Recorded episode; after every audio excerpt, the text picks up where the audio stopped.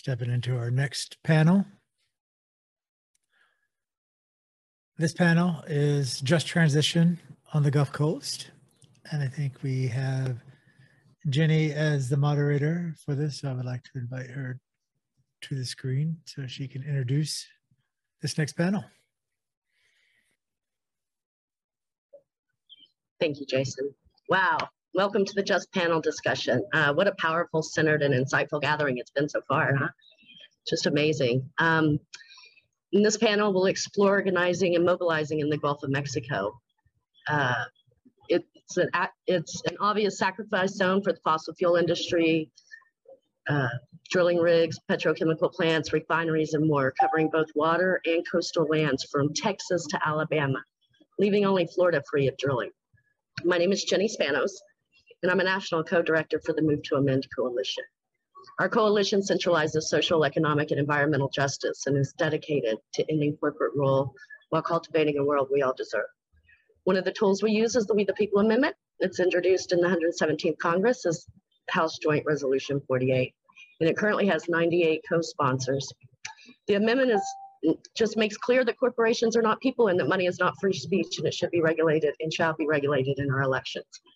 I'm joining from the ancestral lands of the Apalachee Nation, the Muskogee Nation, Miccosukee tribes of Pensacola, which is located on the beautiful Emerald Coast in the Gulf at the tip of Florida Panhandle and is a central part of the largest military test range in the world.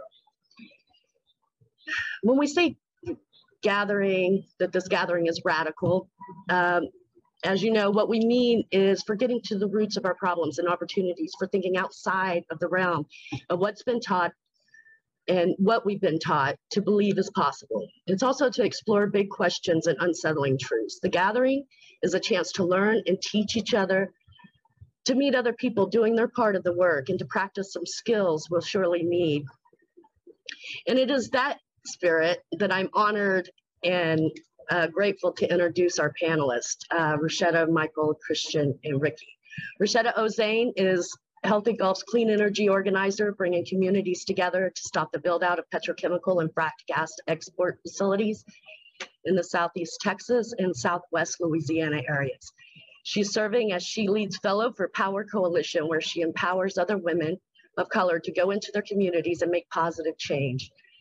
She is the founder of the Vessel Project of Louisiana, a small mutual aid organization located in Southwest Louisiana that was founded in the aftermath of several federally declared natural disasters that ravaged the Southwest in Louisiana.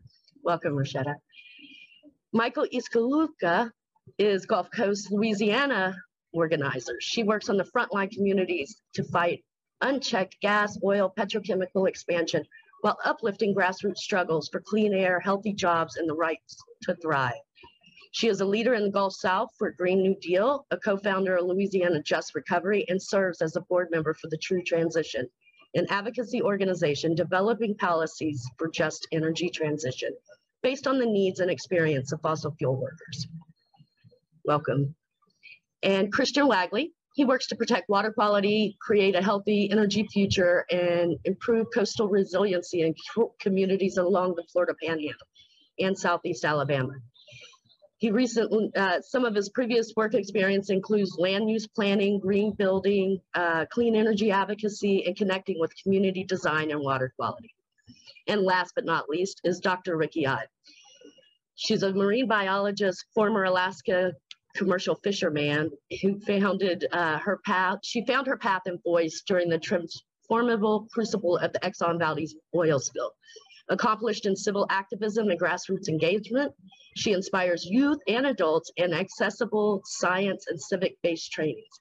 And with stories to engage people in working together towards a healthy democracy and a healthy energy future. Dr. Riki Ott currently directs two projects through Earth Island Institute and the ALERT Project in Ultimate Civics, and Riki is also one of the original co-founders to Move to Amend. Welcome all. Thank you so much for taking the time to share your work and knowledge with us.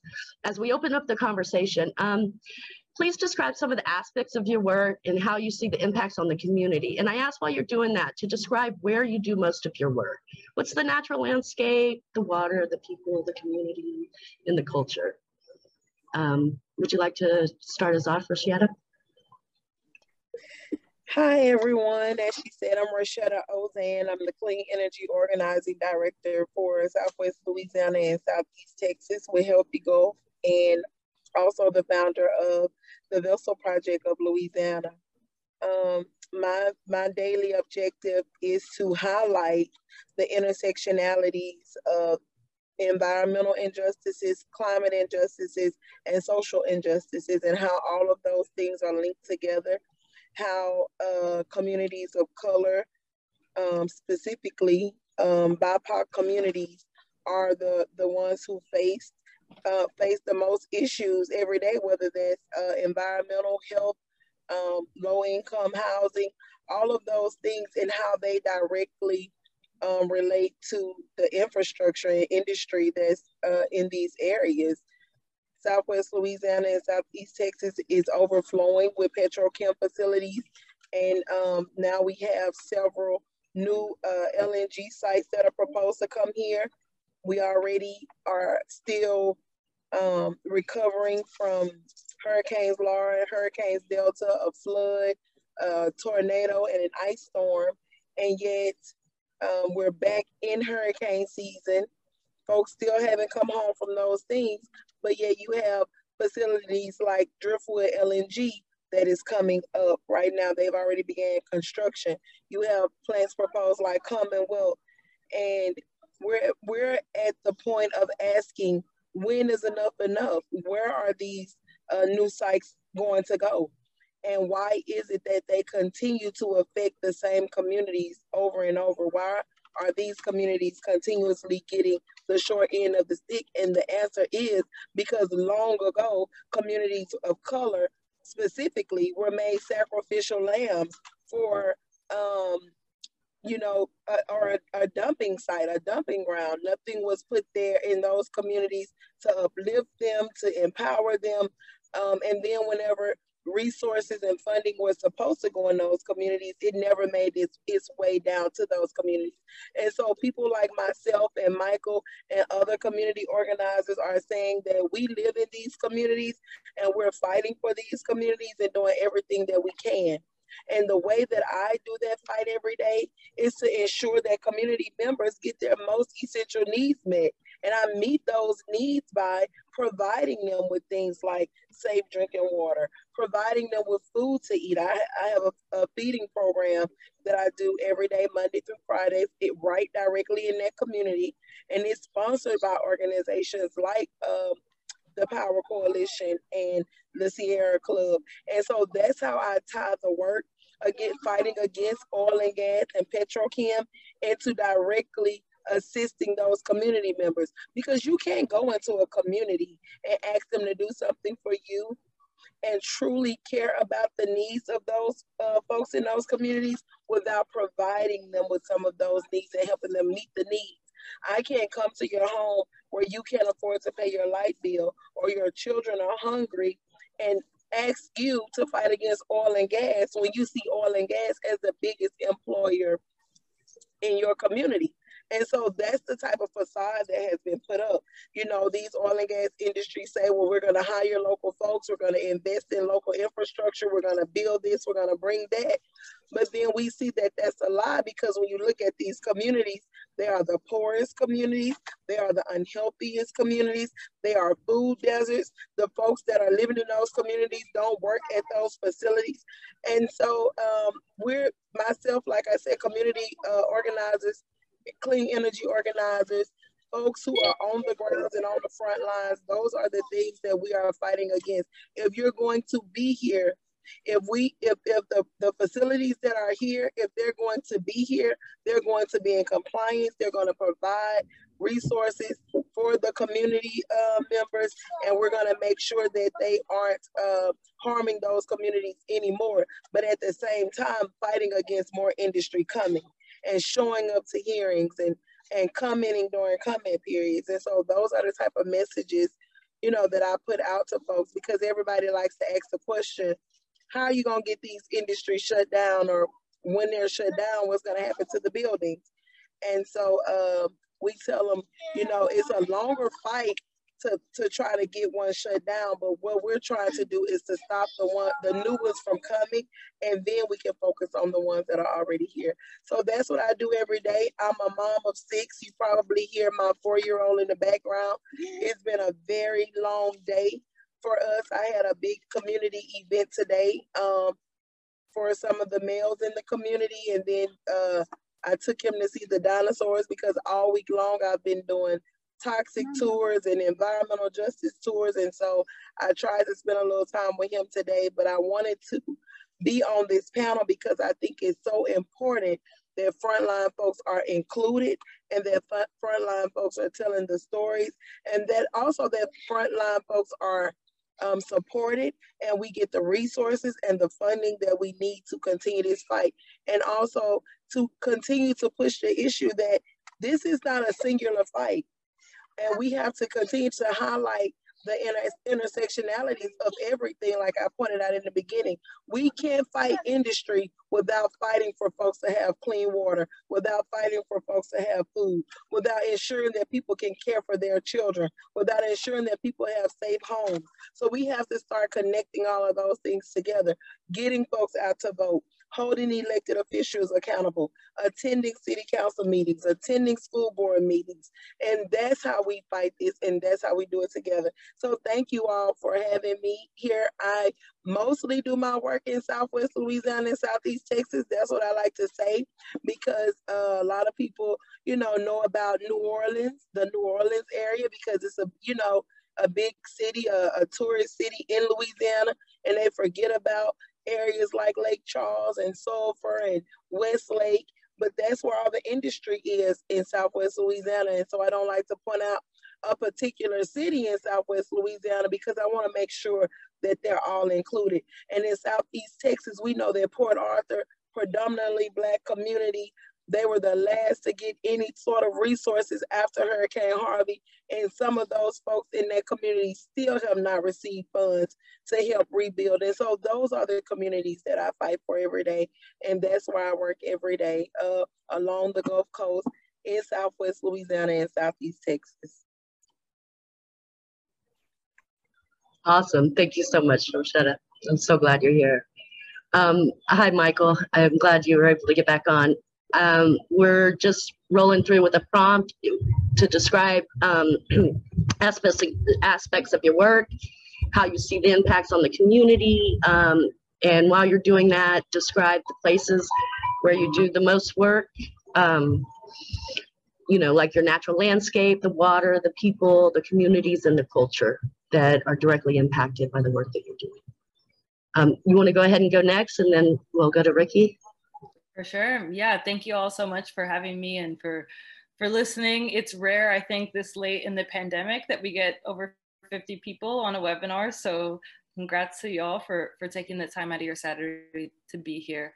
Um, and I, you know, I agree with everything that Roishetta says. I would say I I do similar work as her, but just on the other end of the states. So Southeast Louisiana, I live in New Orleans, but I work across five parishes or counties.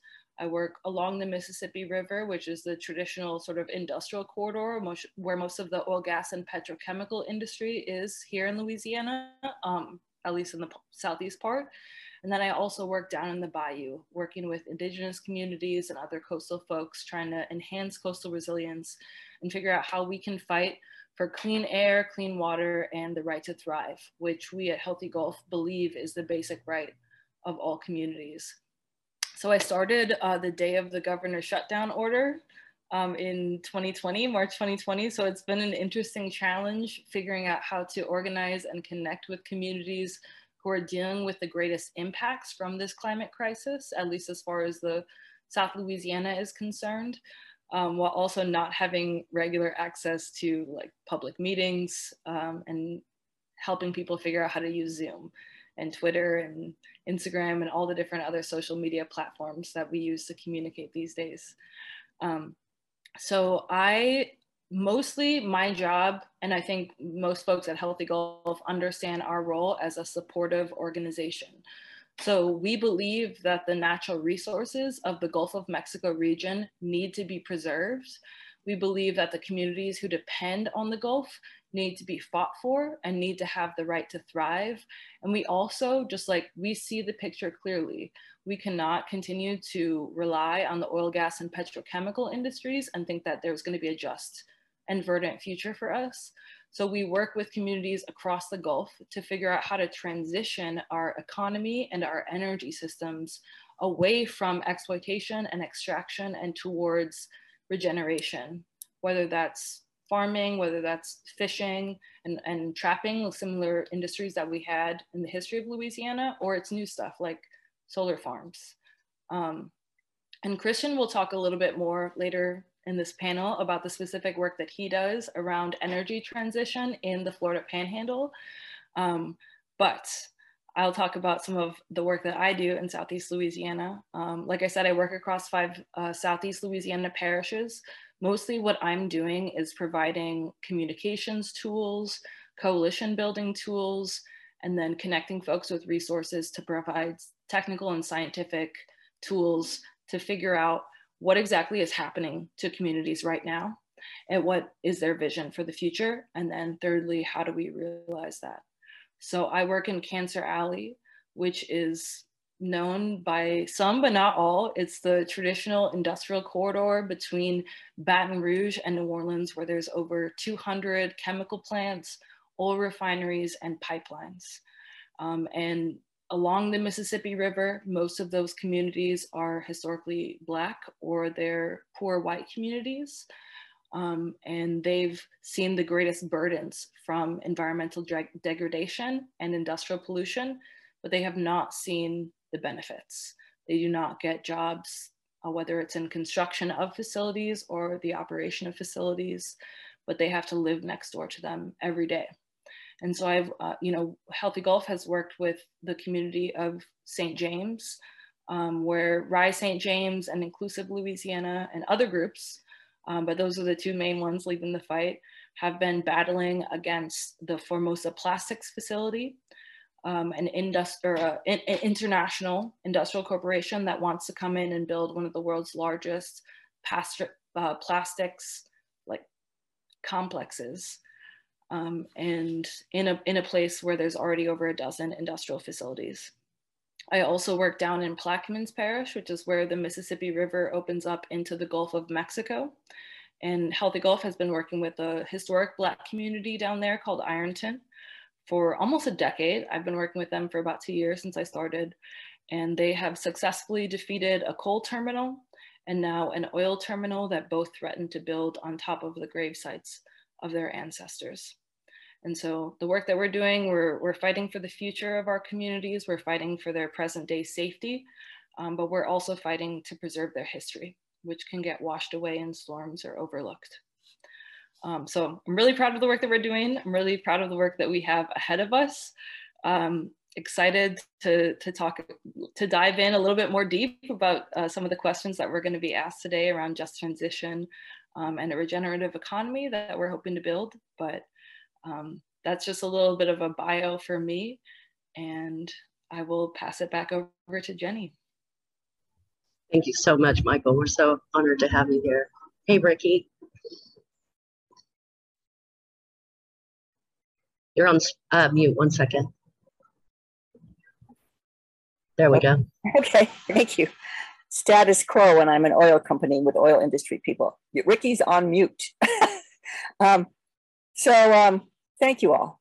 Um, I want to thank my past and present teachers, two-legged, four-legged, others. Uh, you know who you are. And I also want to thank my future teachers who are sitting all before you on this panel. I'm Roishetta, Christian, Michael, Jenny. So um, thank you for this opportunity.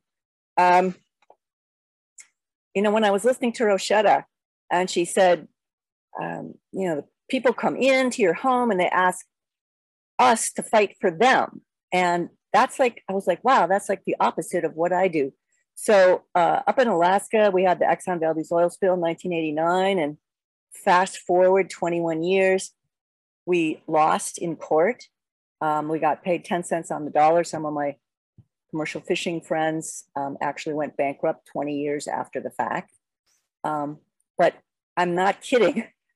I was on tour with a Move to Amend in the lower 48, Um, and I know you said to describe the place where you love and the place where you work, and that definitely is Alaska for me. But anyway, um, it's cold. I like it cold. Um, so I was on tour with Move to Amend, and I saw um, the, the, newspaper, um, the BP well blowout in the Gulf. It was 2010. And I just went, oh, I can't go through this again. Um, and it took me about a week to come out of sort of my own sort of personal trauma. And um, I realized, well, all those people down there are going to make all the same mistakes we made unless somebody goes and coaches. So I went, I went down with a one-way ticket, um, not knowing anybody really, and um, I, the very first day, I ran into the Louisiana Shrimp Association down in Venice, Louisiana, and they said, "Well, you're from Alaska. What are you doing here?" I said, "Well, I'd like to talk to the fishermen." And things just blossomed from there. I ended up spending an entire year, not a month like I was planning. Um, I ended up going back for six of the next years, sort of dancing around your hurricane seasons.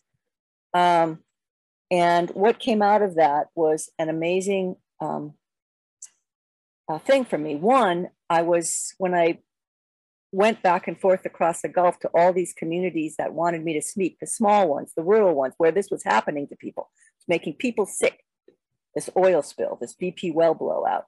You know, Miss Riki, what's in the air? What's in the water? What's what's are these dispersants?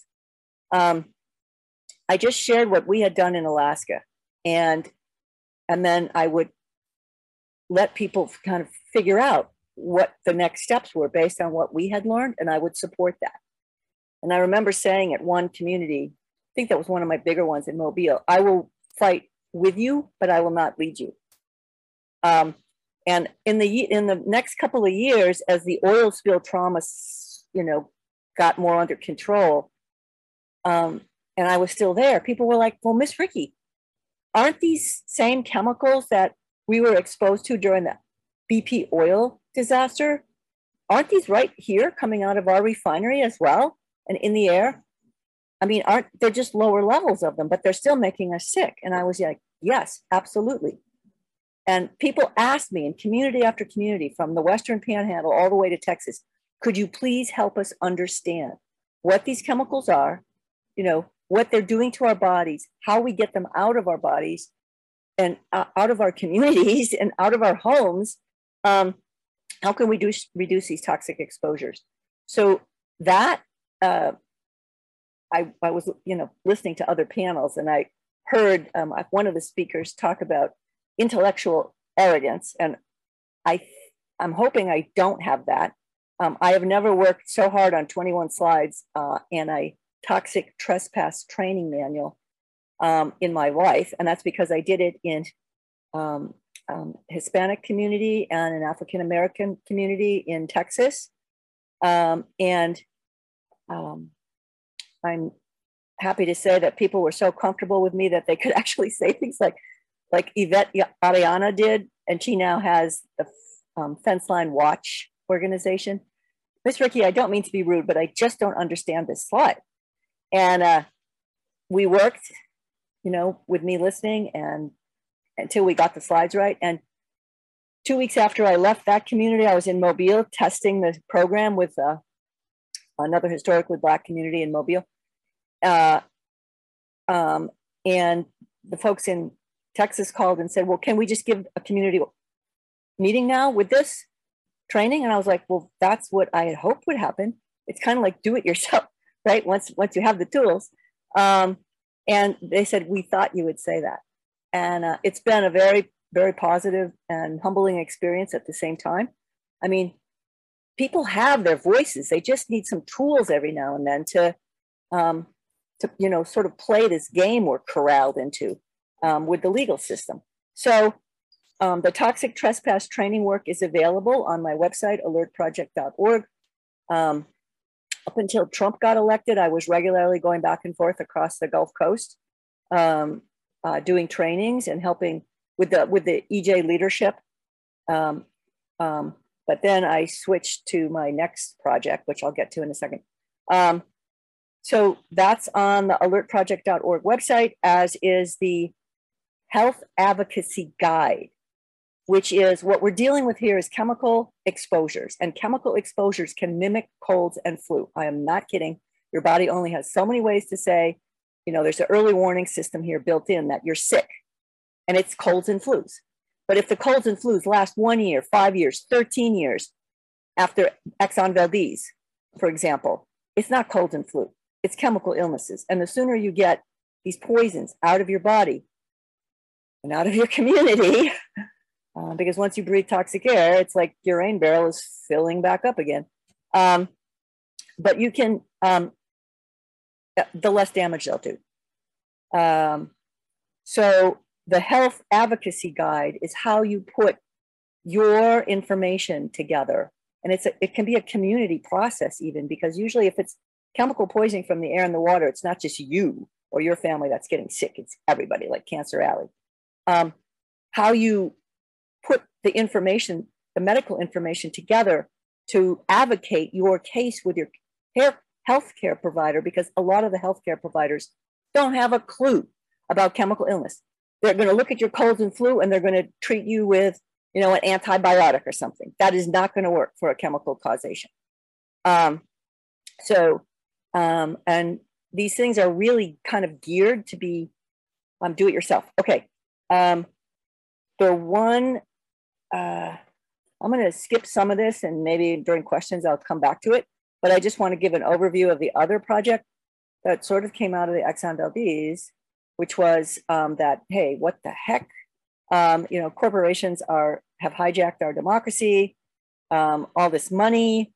Um, it was so I formed um, Ultimate Civics um, to basically start a grassroots movement to amend the Constitution. Corporations are not entitled to human rights; they're not persons in that regard, and money's not speech. And no sooner had I started it in I think um, August of 2009, the opportunity to came up to convene a meeting in California um, because Citizens United was coming down the pike, and we all the democracy orgs expected a bad, you know, an adverse outcome. So um, I was like, well, now's not really the time to write letters to the editor. Now's not now's the time to organize. So we all came together and we co-founded Move to Amend. Um, and here I am looking at all these other groups and you know their long-term advocacy and democracy, and I'm like, whoa, what can I do here? What is what can I do? So it's a match of my passion, and it's the biggest thing I can think of to take care of, not take care of, but to bring the most love to the most people for the longest time. That's my sort of bar. Okay. And what I decided was the children um, and civics education for kids. Um, and one quick story here. I mean, this is not normal civics education. This is what's wrong. This is the uh, Ultimate Civics has an interactive timeline that's modified of the original one from the Women's International League of Peace and Freedom with their blessing once they saw it. Was like, oh my God, Riki, you made this into a teaching tool. Well, that's what it needed to be made into. Um, you know, try colors, and there's a on the alert, sorry, ultimatecivics.org website um, you'll see the um, where you can just get the little four minutes of it, but it's like three colors, and blue is um, victories for humans, and or, um, yellow is discriminatory laws that have passed, and orange is corporate rights were built up. Something orange and yellow tear down our democracy, blue builds it up, and you can see these giant cycles of time where there's all blue and then it's nothing but a sea of orange and yellow and it's been nothing but a sea of orange and yellow for quite some time um, so, um, but anyway, it's a teaching tool, and I, uh, you know, the normal institutions don't aren't really interested in this. So, um, but what I'm finding is curious things happen. Like, for example, I had a call from a teacher, um, elementary school teacher in the Unified Dis- School District of Los Angeles, saying, "Do you have this scale down to fourth grade?" And I'm like, "No. Why are you calling?" And apparently, after the big teachers' strike um, that was amazing uh, in this LA district. Um, a friend of mine, unbeknownst to me, called um, the leaders for that movement and said, for that union, and said, So are you all going to go back to teaching the same civics afterward? And they were like, what do you have in mind? We've been combing for some alternative visions here on civics. And my friend said, try Ultimate Civics. And I didn't know that the LA School District had picked it up. Um, so it is possible to do this, especially with outreach and networking and working together. And that's that's the same message we've been repeatedly hearing at panels. So it's all free and online and you know pretty much do it yourself. All the lesson plans for both middle and high school. So okay, thanks. Okay, Thank you so much for Riki. How are you doing, Christian? Can you tell us a little bit about where you're at? Yeah, doing awesome. We're getting a bit of a rainstorm here, so if you lose me, it's because the light. I got a lightning strike, but um, I'm yeah, I'm delighted to to be here, Jenny. Thank you for the invitation, and Move to Amend and all the other partners for uh, for setting this up. And it's always a delight to be with my colleagues, Roishetta and and Michael, even um, from afar. And Riki, I've known your work for your work for so long. You've been doing this and so effectively, and been such a strong voice for so long. So it's an honor to be to be with you as well. Um, I do I appreciate the question about um, the, the the kind of the physical setting and where we are here because I think our work is always you know strongest when it's really place based and so and every every every part of this world is special and unique and wonderful in its own in its own way so um, i'm in pensacola florida so in the panhandle on ancestral creek lands. And part of this what was once this great southern forest of longleaf pine that went from southeast virginia all the way down to, to east texas along the coastal plain. Um, and here in northwest florida we have really the biggest pieces of it left in the world um, and you imagine these these huge pine trees um, with this open landscape beneath because of regular fire. And those were fires that came um, from lightning strikes. They were also fire um, fire that came from Native Americans who introduced fire to help manage for game and and such. Um, today, those those fires still occur, not as much, but um, they have to set them, you know, to manage the land. Um, but it was so open underneath there with these beautiful grasses and wildflowers that like the early settlers could actually take a wagon through there. And so we still have a lot of that forest here that comes down and meets this Gulf of Mexico that here in, in Northwest Florida, um, it can look like the Caribbean at times with this blue green water and the, you know, contrasted with the white sand. And so, you know, you can tell a lot from the color of water. And so over where, where Michael and Roishetta are, the waters that that gumbo, right? It's that dark and that murky, but you know that actually has a lot more biological productivity. So they they grow a lot more of the shrimp and the fish and the crabs and such than than, than we do. Um, and that points out really kind of how our economy is over here in Florida, which is it's a tourism based economy. It's a resource based economy, and so many places really do have a resource based economy. And our economy historically in Northwest Florida, in Pensacola specifically, first it was lumber, right? We had this huge surge of cutting all the trees, you know, in the late 1800s. Um, and we were, you know, number one in the in the world for a while, but you can only be number one for a short period of time when you're cutting all your trees, right? Because you're not doing it sustainably. Um, and then we moved on to red to red snapper until we fished those out. Um, and they're only starting to come back some now, and that's a constant fight about how much we're going to let you know fishermen take of that. Um, and then we moved on to the tourism, which again is a resource-based economy. It, people come here because um, at, at, least expecting that the water is going to be clean and the and the sand is going to be white and it's going to be a healthy place to to be. Um, it's also very wet here. I mentioned it's raining. We get 63 inches of rain a year. We're surrounded by swamps and marshes and all these productive places, but it is very very wet and it can be a harsh place to live from that with with flooding and and, and such. Um, but it's a it's a spectacularly beautiful place. Culturally, we really are more like Alabama, right? So Florida, people think of as you know palm trees and and golf courses and Disney World, and we have a little bit of those things here, but uh, but not so much. Culturally, we really are much more like Alabama. We're much more conservative.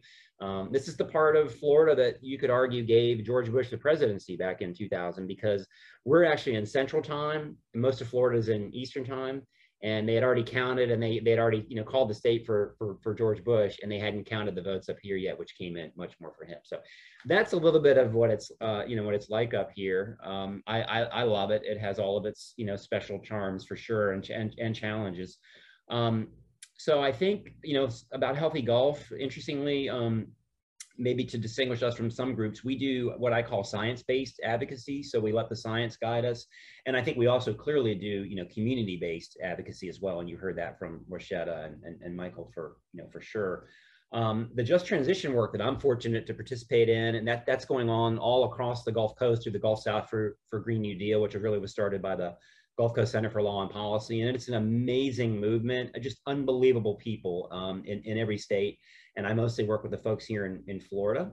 Um, and, you know, around energy, what's interesting, the contrast from Florida and all the other states, first of all, Florida is the only state that doesn't have offshore drilling, right? And since we're, and since we don't have offshore drilling, we don't have all that petrochemical industrial stuff on land. And so what, what um, my colleagues deal with over in Louisiana and Texas are just these awful, nasty, you know, egregious targets that are affecting the fence line communities and the people living right right next to those places. And we don't have um, we don't quite have those kinds of tar same targets here. And I guess I'm, I'm, I'm fortunate for that. So it's a little bit more um, subtle, but we know that Florida is being affected by climate change as much as, you know, any other state with our shorelines drowning and it's already hot here and it's only getting hotter. Um, but much of our work around um, around just transition is around clean energy because with all the other Gulf states being in state, uh, states where they, they're drilling, it's really, it's much harder to have that conversation when so many people are working in that industry. It's a little easier. It's not easy anywhere, but it's easier to have it here, I think, uh, around clean energy because of, uh, because we're not so invested in the, in the oil and gas and all that. Now, that being said, what we do deal with was a lot of issues with corporate control um, like you know unless you live in like a place like i think michigan and texas you don't really get to choose your who provides your electricity. And so we have a new electric company here in northwest florida that took over from an old one. And it's florida power and light which is one of the biggest they're under this one called NextEra. It's one of the biggest in the in the world and they have brought with them just unbelievable tactics in how they do things. Just you know, the last one wasn't particularly nice either, um, but they're just they've been brutal with how they how they do things. Um, they they gave us a giant rate increase in January. People really suffering tremendously, you know, during the pandemic, and then they had this massive rate increase, and they didn't even have a public hearing in our community on it. Um, they've pretty much get their people appointed to the Public Service Commission in Florida that's supposed to be regulating them. And that's the just part, right, of a just transition is that that that power company is moving more and more toward, I say renewable energy. They have a big natural gas plant here in Pensacola, but now called a Clean Energy Center. And we've had to educate people. It's mostly fracked natural gas. It's coming from over there in Louisiana and Texas and such. And that's not clean energy. Um, so renewable energy is clearly the term, and they're moving in that direction. But you know, the just part is not sticking it to the customers on that, not overcharging them. You know, I think an, an analogy or an example is all during the pandemic, we all know we all have favorite local business owners in our communities. And I heard time and time again, local business owners during the pandemic and during this inflation crisis now, um, have said, you know what, our costs have gone up, but we're not gonna we're not gonna pass those on to our customers because we we love our people and we're gonna we're gonna make a little bit less money during this period. You know, we're fine and we can get through that. Well, that's not what Florida Power and Light did, right? That's not what the big utilities do. They keep going for rate increases, you know, so that they can maintain those consistent um, consistent profits for their investors. So we've been very engaged around that. Um, working here a lot with the city of Pensacola. They've actually looked at municipalizing their utility, and boy, that Florida Power and Light really came in and fought, fought, fought against that. But um, you know, if you know about that, there's like 33 cities in Florida that have a publicly owned utility, and you think about how much better that is because we actually have access to the decision makers. It's our city council if we went in that direction, and we can go down there at any time and meet with them and interact with them versus this these five mysterious people in Tallahassee that we never get to see um, that are appointed by the governor that are supposedly regulating these utilities. And so there's a lot to be said about that local control. And so we're, we're look, trying to look at that um, to see if we can do that municipalization here in, in Pensacola. That's been a big fight.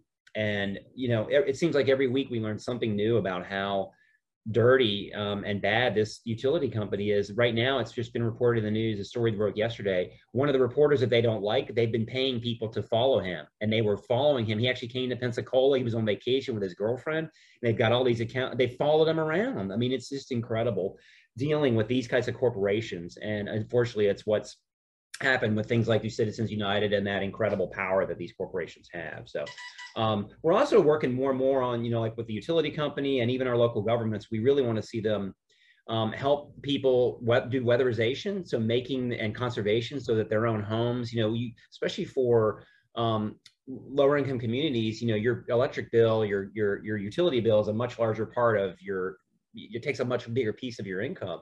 And we have a lot of homes that need to be weatherized. And yet you know, here in Florida, they're talking about they got this huge boost of weatherization funds from Congress um, during the pandemic, and they're saying they're not even equipped to really push that money out of the communities the way they should be, and they think they're going to have to send a bunch of it back. To send it back and not be able to use it, which is just so frustrating, you know. So we're doing everything we can to try to keep that from happening and make sure that money does get out into the into the community. So, um, and I'll and I'll I appreciate Michael mentioning it because I always try to mention it in every every conversation now. Um, folks, our economic system has to change, you know, because every issue we deal with, um, if we don't change that, you know, we have a system with, with the capitalist system that we have where it just values endless growth, endless expansion, endless consumption, and we live in a finite world, and that just can't continue to to happen. And even though Healthy Gulf doesn't necessarily have a formal policy about what kind of economic system we have, I think um, I always try to talk about it more and more now every chance that I get because we've got to make that that that shift as well. I think that's ultimately part of a part of a just transition as well. So um, I'll leave it there for the moment and look forward to some some questions later. So. Great, thank you so much. Yeah, we agree with you there, um, and and I believe it's our next panel that will delve more into that um, that topic. Um, I, some of y'all have already touched on it, but can you share with us some hurdles that you have faced personally? Um, Christian just mentioned some, especially coming up directly against oil companies um, or the industry in general. And we know that it is the most powerful industry on the planet, um, hands down. So, you know, what hurdles you face personally and in your work um, with surviving in this current historical moment where we're at, you know, literally looking down at the next extinction. Um, I'll open that up. Maybe call call us because I feel sure. like we have something good to say about this one. Okay, go ahead, please do. Oh, me start? Okay. uh, to be honest, you know, I feel like the person on this panel who lives right next door to the worst successes of the oil and gas and petrochemical industry is Roishetta. I live like maybe 30 to 40 miles away from the nearest plant. So I would pass it over to her and have her open us up. Okay, so um, thank you for them. Um, like I said, I work in Swiss Louisiana as a whole, but I live right now Sulphur, Louisiana, and Sulphur has its name, of course, because of the um the the sulfur that was here, and um and it is full of petrochem industry. I now live in a FEMA trailer, um, and that's a, a trailer that was provided by FEMA after disasters. Um, I've been here for a year now, um, which was I didn't get in the trailer until a year after the storms had hit. So before I moved in the trailers, I was living in a hotel in Houston, driving back and forth um, to come home every day because my house uh, was destroyed by hurricanes Laura and Delta. And um, so where I live in Sulphur, we have Indorama, we have uh, Westlake Chemical, we have um, Lyondell Basel, um, Firestone, um, and it's very close to Sasol, PPG, Phillips 66. So those are the industries that are right here in my backyard. When I open the front door, I see the flaring from those industry every day. Drive, I drive past them to bring my children to school. Um, I drive past them to go to work. I can literally walk past them um, on my trail that I walk on every day. So I live right next to the industry. Now, where my home was before it was destroyed, I lived in Westlake and I had been living in Westlake for nine years. And that was right behind Sasol and um and all those facilities. Uh, Cameron LNG is about um if I go across the ferry, it's about um, 30 to 45 minutes away from me. Um, and the site for Driftwood and Commonwealth, all those sites are uh, uh, uh, less than 30 minutes away. So I am surrounded by industry. I see industry every day. And that's why I fight this fight because I live in this community. I'm not, you know, somebody who parachuted in and decided I wanted to fight against industry. I live here. My six children live here. My family lives here.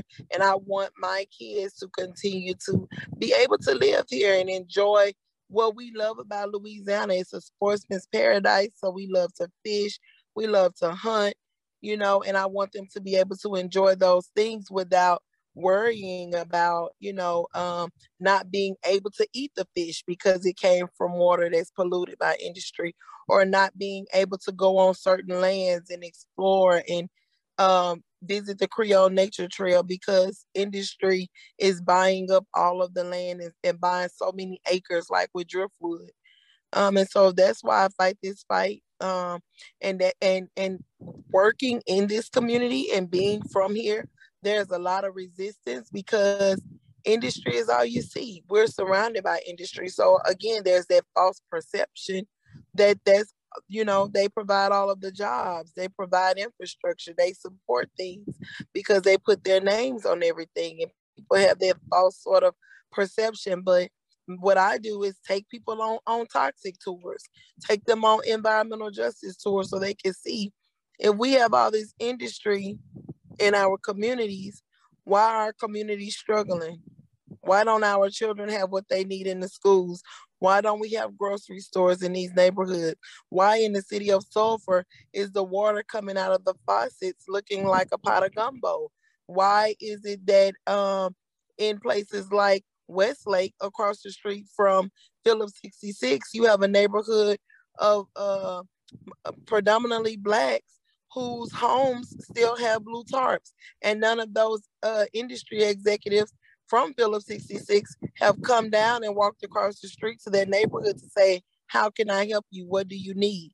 And then when you drive around um, the parking lot of those industries and you're looking at the license plates, most of what you see is Alabama, Arkansas, Georgia, Texas.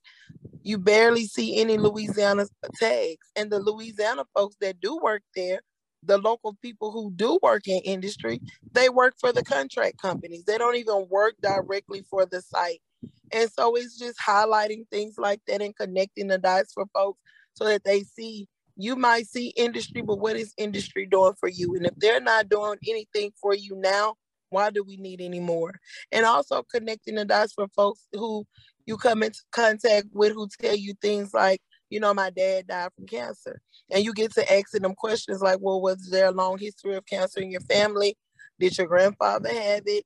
You know, um, did, did your great grandfather have it? And asking them those questions and getting them to see that this isn't something that was uh, necessarily hereditary. Your father may have received cancer from working in the industry or y'all living next door to industry and helping people to ask those sort of questions.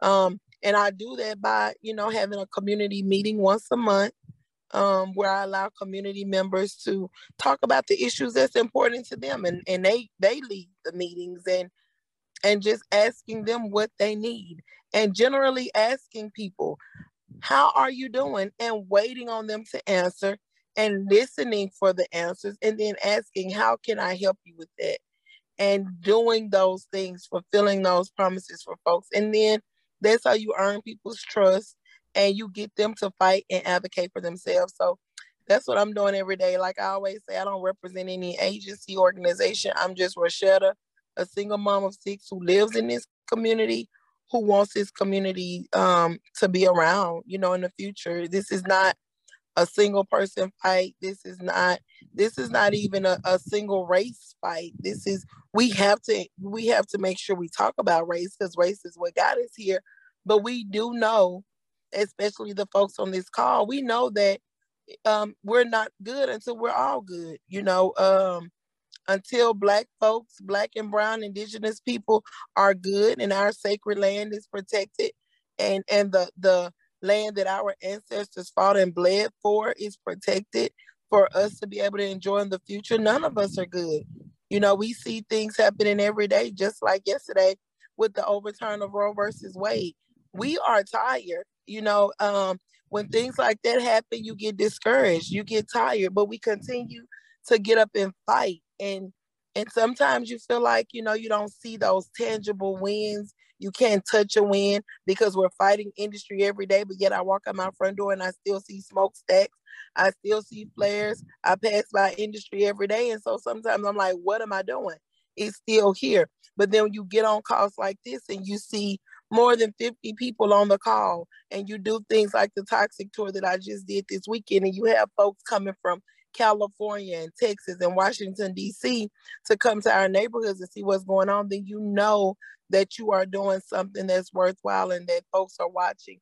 And so, like I, I continue to say, just continue to support us. Trust the frontline folks who are in the communities. Trust the people who live in the communities that's doing the work. Support those folks. Give them funds.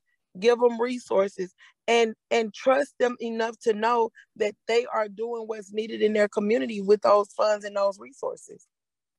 I hope I answered the question. Absolutely. Thank you so much. Your perspective, your insight and perspective is very powerful and very important. Um, would anybody else like to um, speak to hurdles that they're dealing with in their communities and in their in their lives? And then we're going to open it up for questions after that.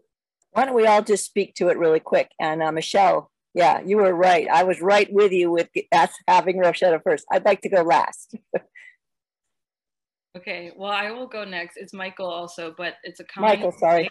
No, I have real creative parents.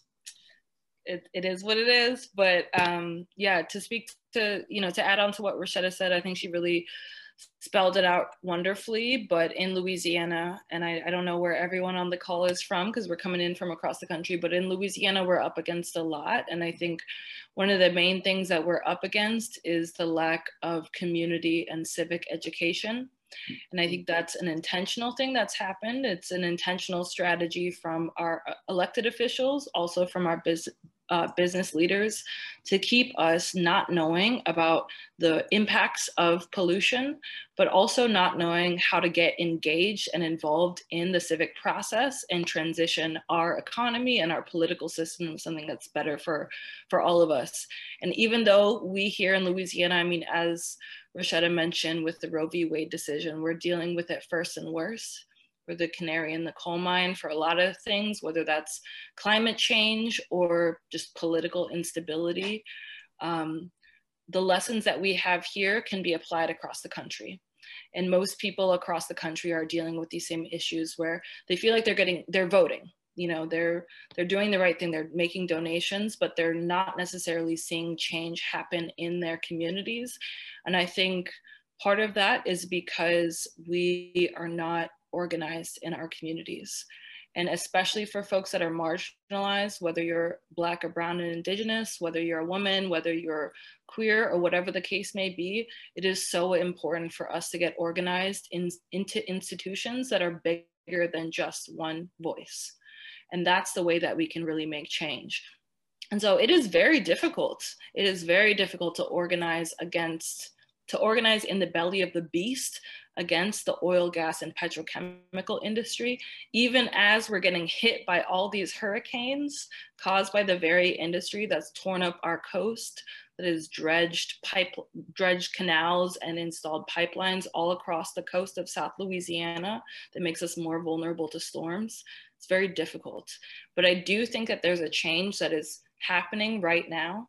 And it's incumbent on all of us and all the people who decided to take a couple hours out of their Saturday to join this call because they care about something bigger than themselves. They care about the future of their children and the future of their community. No matter where you come from, it's incumbent on us to get organized in our communities and to start making change. Um, and yeah, it's not just going to be enough to vote every election. We're going to have to do some more serious work, mm-hmm. but everybody has a role to play. Everybody can play a part. And while it is difficult to organize against the oil and gas industry in the third largest energy producer in the United States, people are starting to see as these hurricanes accelerate, as they get more intense, as we deal with the worst impacts of the climate crisis that some people say is 10 years down the road, but in the Gulf Coast, we know it's here right now. We will make a change because it's out of necessity to fight for the future of our, of our children and our families. Absolutely.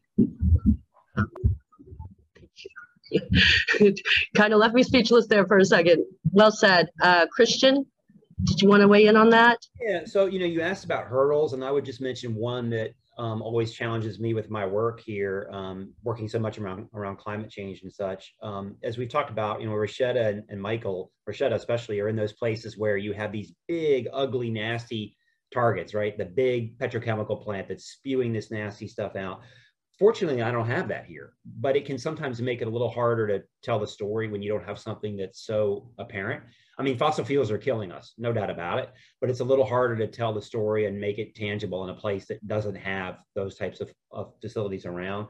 Um, I think storytelling is part of that, and that's something more and more that I try to add into my work. People's stories are powerful. It's how human beings, was for thousands of years, that's how we have moved traditions and information and things forward. Right? Is through is through storytelling. So I'm trying more and more to make sure that that's um, you know that, that that is part of my life and part of my part of my work. Um, you asked about how to survive in this moment, and I think um, you know what I what, what I would talk about personally is just making sure to you know to take care of yourselves. We all work really, really, really hard, and um, the work can overwhelm us at times, and sometimes progress not being made the way we want it to be made. Um, you know, I've had a couple of little bouts with depression in my life that I've you know been able to work through eventually, but I also you know come to understand that I mean me as a white male have enjoyed a tremendous amount of privilege and um, Healthy Gulf, our organization's been doing more and more work around um, around these issues, and, and I've really learned a lot through that. Um, we're you know we're reading together, we're discussing these these issues, diversity, equity, inclusion, and and I learned a lot from my my colleagues who've had to deal with things you know that I've never had to deal with because of the, the you know the privilege that I've that I've been that I've enjoyed that, I, that I've had. Um, and and I can't help but think of it actually in this image here. If you look over my left shoulder, there's a portrait of a man named Clyde Kennard. You know, and we all we all arrange our personal spaces in ways that that enriches us and inspires us. And somehow I had stumbled across Clyde Kennard's story. He was a, a civil rights activist um, in the early 1960s in Mississippi. who Was absolutely brutalized, not by a bunch of crazy racist people in the community there. It was the state of Mississippi that actually framed him for a crime that he did not commit and he went to jail. And you know, and, and, and when I first encountered the story, I'm, I'm reading through it, and it's just tragic. And then he got terminally ill with cancer in in prison, and so they let him out. And what struck me more than anything else was here was this man who'd been brutalized by the state of Mississippi, became terminally ill in prison, was now released, and the photo you see of him right upon his release when he's seeing his sister for the first time in five years this huge smile on his face. This man that's been absolutely brutalized by the system and has three months to live. And you know, from that, I, I took the inspiration. I mean, no matter what ever happens to me, I've never had anything, and probably never will have any kind of a challenge even close to that. And in the face of that, Clyde Kennard had a big smile on his face despite that. So um, take care of our take care of yourself for sure, and you and you can get get through this. So. Okay. Hey, Riki, I'm going to give you a chance to do that, and then we'll take some questions from the yep. chat. So I'm going to be quick because questions are great.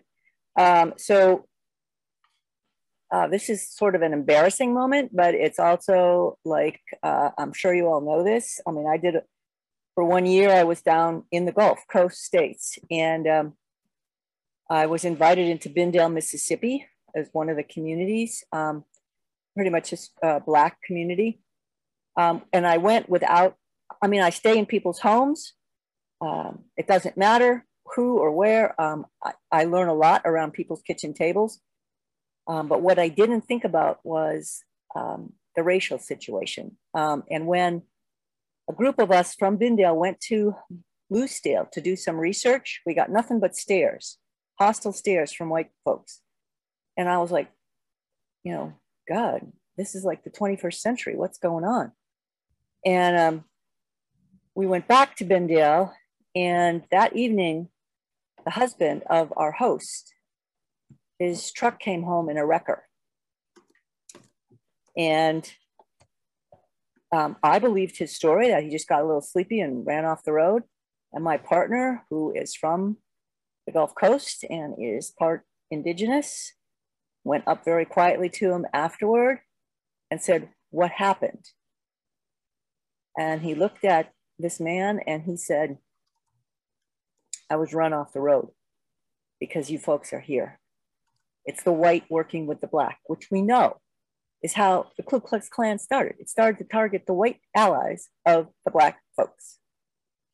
So that is one hurdle I didn't even think about. And I'm still sorry to this day that that happened. Um, at any rate, um, so that's, um, I'm much more aware of that. On the flip side, um, I was invited by, for the work that I had done down there, um, somewhere in the middle of it. Oh, it was right during the fall elections when Trump first got elected. Um, I was in Arkansas or wherever. Um, but the point is, I got invited to the uh, NCP, NAACP state convention in Birmingham to share the toxic trespass material.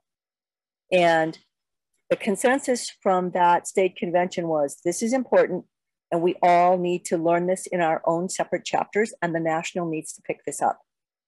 And then Trump got in office, and I went back to Pacific Northwest area and I diverged into civics um, because I felt that was like the most important use of my time right then. Um, so there's a couple, just two things I, I want to run by as like uh, places where I've heard we might be able to uh, bridge some, um, all the groups. Um, one is that challenge, other challenges, this, now I'm going to talk about two legal challenges, which are I think might be simpler to change than I, I think. So one is that OSHA, all right, okay, let me back this up and say that when there's a disaster, who are the workers who that go? There are frontline guys, usually. There are community members, like the BP disaster took in residents of four different states to work that disaster. Well, guess what? The studies that are coming out are showing that, no surprise to you all, people of color, dis- economically disadvantaged people are more vulnerable, hello, to the oil chemical exposures and illnesses that result. Um, this has been reflected in low birth weights of kids, and I mean, it goes all the way down from reproductive to you know the cancers. So, um, so the, there's an exemption right now. OSHA exempts colds and flu from recording and reporting. So it is exempting the very chemical illnesses that we need to record to prove that there is a problem. And I think this would help people in fence line communities as well as, well, our frontline workers for sure. But um, um, I'm, I was um, going to take some steps on this, and I think now I'm going to open it up and make it be more petition-like. It's some um, some letters of inter. I think there's easier ways to change this right now. Um, and so if you'll contact me on my website, Riki at um, alertproject.org, and I'll contact you all too. But anyway, I think that we can bridge this with the unions because this is good for chemical plant workers too. This isn't just oil spills. Uh, to have this regulation changed and start getting these illnesses recorded and start pushing back the healthcare costs on the very industry that is causing them because the more healthcare co- the more costs we can heap on the oil and gas industry right now, the quicker they'll fold.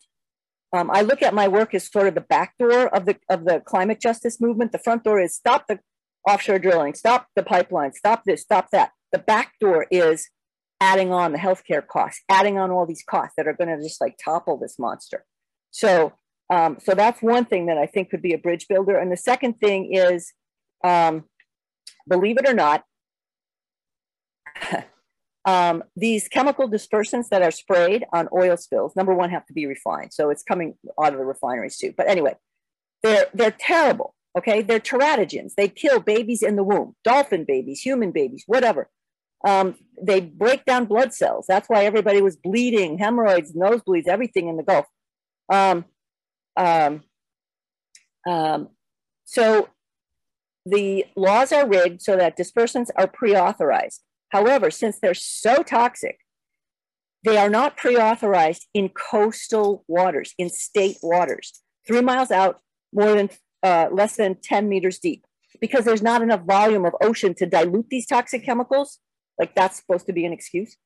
Um, but, all right, good, they can't use them. Oh, unless the state has a letter of agreement. And the state has a letter of agreement, then they can be routinely used not only in oil disasters, but anytime, anytime. Um, so I think if we work this at the state levels to make it known how toxic this is, that could that could work to getting this uh, externalized back to the industry. uh, in state waters. Anyway, the cost of that. So, okay, thank you all. Thank you. Yeah, I'm loving these these solutions here. Um, I'm going to read a couple of uh, ideas in the chat, and thank you for doing that work, Riki. I know that you're um, working on suing to make that happen. Uh, Keon put, speaking to the need of trust frontline communities, it's very hard to get organized and take action in the midst of constant struggle to keep access to just our basic necessities, as Roishetta was um, alluding to. How can we make it worth our frontline neighbors time and energy to get organized, take action, and get engaged in uh, broader movement building? How can we do better to make our organization spaces more inclusive and more equitable? I'll start off with that. I want to go back to what Dr. Riki said about, um, you know, white folks who come into BIPOC communities to assist and then they're targeted. I mean, that that target is what you see when you're there. But the, the black folks who, ha- or the indigenous folks who continue to live in those communities go through much more backlash when you leave. Um, and, and a lot of times it's with pen and paper. It's not even um, something you can see right off sometimes. But and so I think to combat that, and another thing that I've been saying across the, the every every platform is that you find the folks in the community who's doing the work and you empower them. You find frontline folks and you support those folks and you get them money because money helps them to fight this fight because again if we're going to these homes of the folks who live in these communities and they have needs we have to be able to meet their basic needs in order to get them involved in this fight. And so we have to build coalitions from the communities. I'm on call after call after call day after day week after week which takes away from the work that i'm doing in the community but a lot of the times, the folks on the calls don't look like me. They're not the people from the community.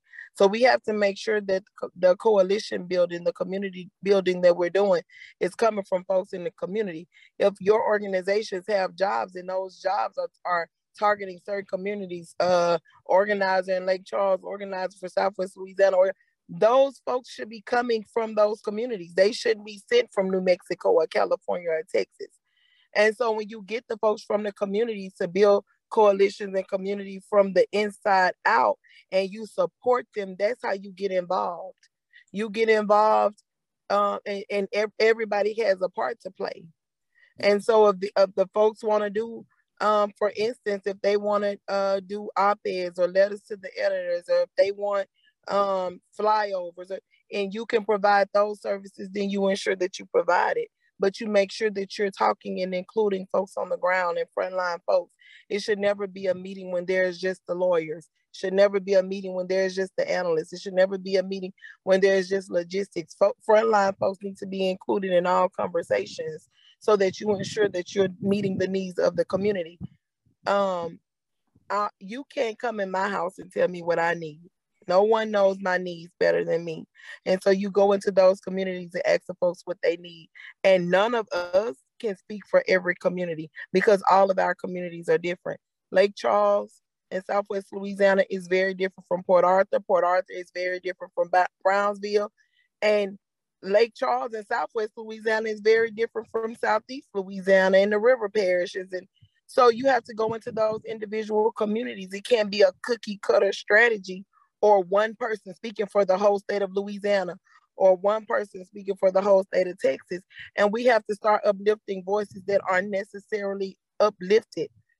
It's fine when you get the Sharon Lavignes, the John Beards, the Roishetta Ozanes, because you know people know them. But there are other people with stories in those communities as well. And so we need to start finding those.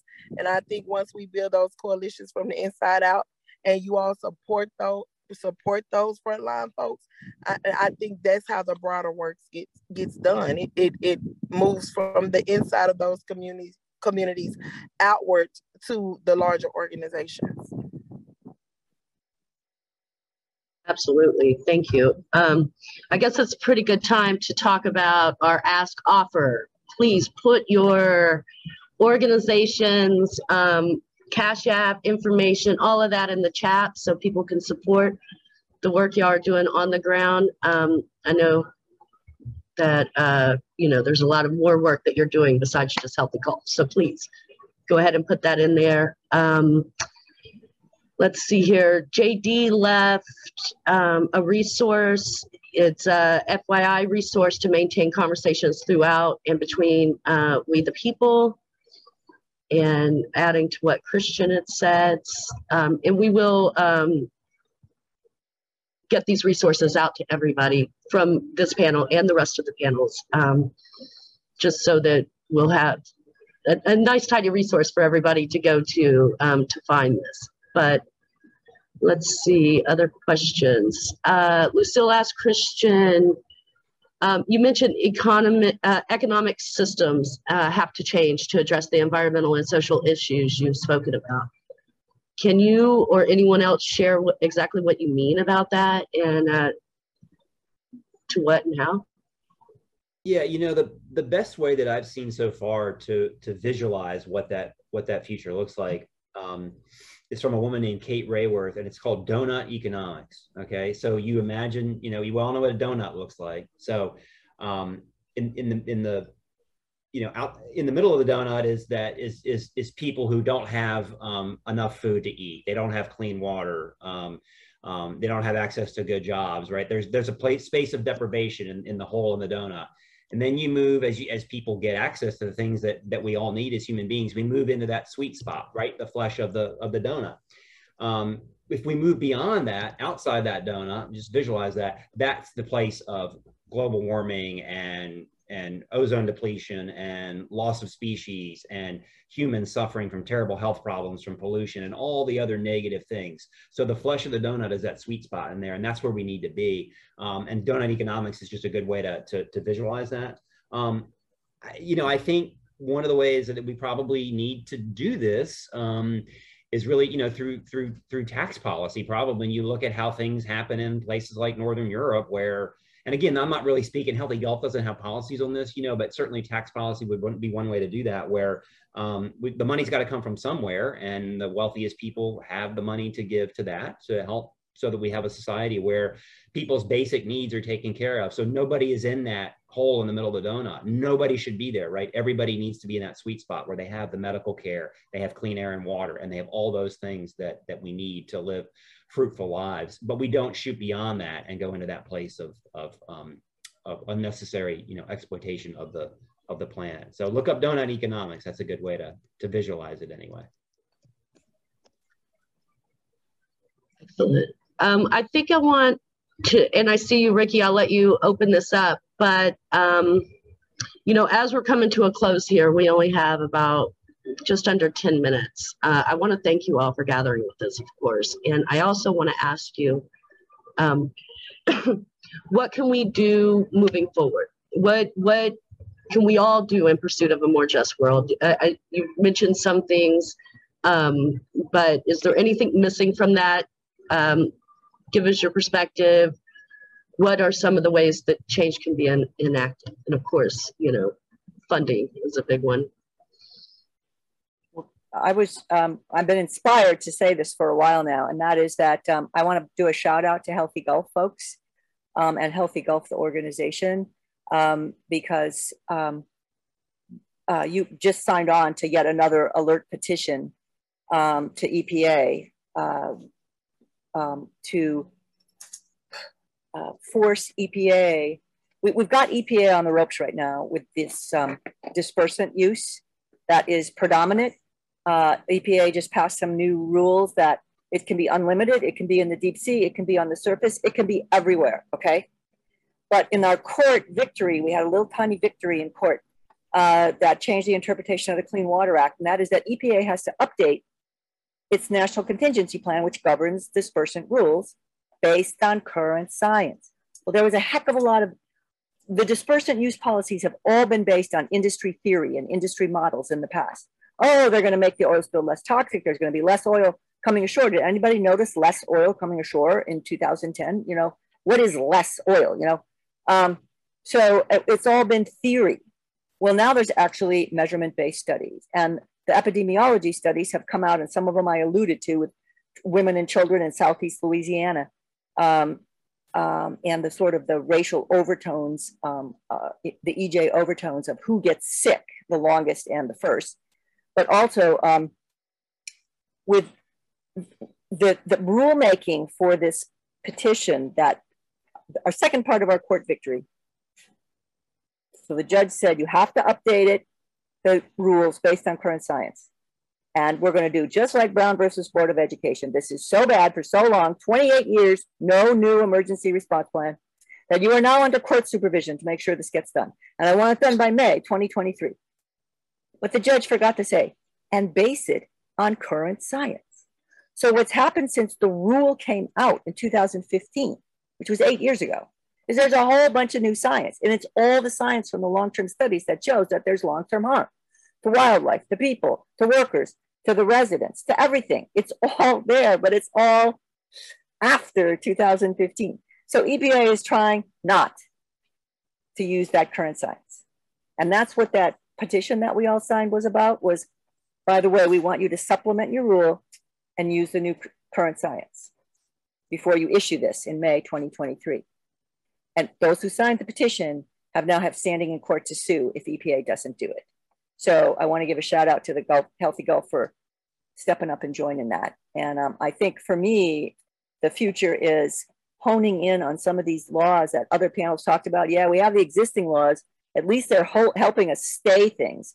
I'm going to focus on some of those because I think I found the ones that are sort of underpinning oil industry operations um, and outsourcing or externalizing healthcare costs. And uh, that's what my work on that looks like. And I'm also developing an eighth grade civics unit for the entire semester on civics. So excellent. Thank you so much, Riki. Um, Michael, I want to give you an opportunity to answer that. And I see your hands up to Roishetta. Do you want to close us out on it? Yes, Roishetta closing us out. Yeah, I'll be super quick. And, and this goes back also to uh, Kian or Kian's question around speaking to the need of trusting frontline communities and how it can often be difficult. So I've been organizing for almost 10 years, and what I have seen um, from a lot of organizations and a lot of just activists and organizers is that often we feel like we have a very developed idea of the political situation and what needs to be done. So we're like A to B, and this is what we need to get there. But oftentimes, when we come into communities with that assumption, we disregard the survival knowledge and the local, just like community expertise that a lot of these folks have. And just as Roishetta was mentioning, how, you know, there's these situations where, where, where white folks can come into communities being allies, but then the black folks that are dealing with the aftermath of that will continue to be targeted. A lot of the folks that we work with, they know exactly what's going on. They may just not have the tools to be able to get to a community solution. And so, what does a community solution look like? I mean, I think the first and most important thing as an organizer is that, you know, there's the 80 20 split, if y'all have heard about that. But that means that when we enter into a community or when we talk with folks that we've never met before, if we're organizing or doing movement work, we listen 80% of the time and we talk 20% of the time. And so our first job is to be educated by the very folks that we're hoping to work with and understand what their priorities are, what the issues they're facing are, and then help them kind of understand how that fits into the broader picture. Um, because whether you're in South Louisiana or in Pensacola, we're all dealing with this climate crisis. We're all dealing with economic injustice. We all have to pay, you know, five to eight dollars at the pump, so we know exactly what's going on. The the matter is more to figure out how to get folks connected and to do organizing work that prioritizes what folks on the ground are dealing with, while also keeping our eye on the prize and the bigger picture. But I think you know it's always good to end any kind of meeting with a call to action or next steps about what folks can do to get in, involved in their local areas. And I think oftentimes we we overlook the importance of just having basic conversations and basic human relationships. And all organizing, all movements, no matter where they took place, no matter what point in history, they were based on relationships of respect and trust and community. And so I think the most important thing that every person on this call can do is to figure out how to go out to folks in their community, whether that's a family member, a, a coworker, or a neighbor, and ask them, what do you think is happening right now? What do you think needs to be done? And then connect that to what you're focused on and what you're working on. Because um, I know Move to Mend isn't just focused on the climate crisis, but I'll just end by saying, you know, the climate crisis is one of those things where a lot of times people think it's abstract, but this is a crisis that is facing every single person on our planet. It's it's a terrible, evil beast that we're up against, but it's also an opportunity to connect every single person on this planet around a common line of solidarity, which is fighting for our future and fighting for our children and fighting for our land and our history. Um, and so there's a clear opportunity there. So the first thing you can do is just start talking to people in your community, listening to them more importantly, um, and, and talking to them about how they can get more involved in even just basic civic stuff, all the way to more uh, progressive uh, civic or climate action. Civic to the action um, and listening, that, that's a thread that um, you know, Roishetta has uh, echoed throughout uh, what she shared with us, and I think that is so important. Um, Roishetta, did you want to speak to that as well as we close out?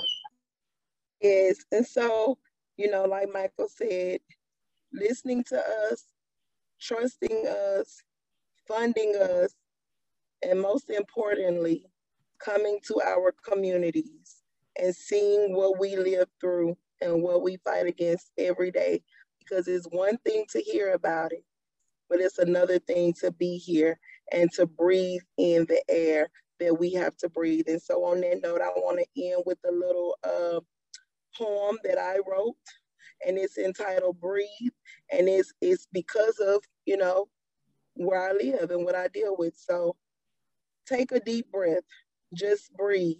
Sounds easy, don't it? Well, easier said than done.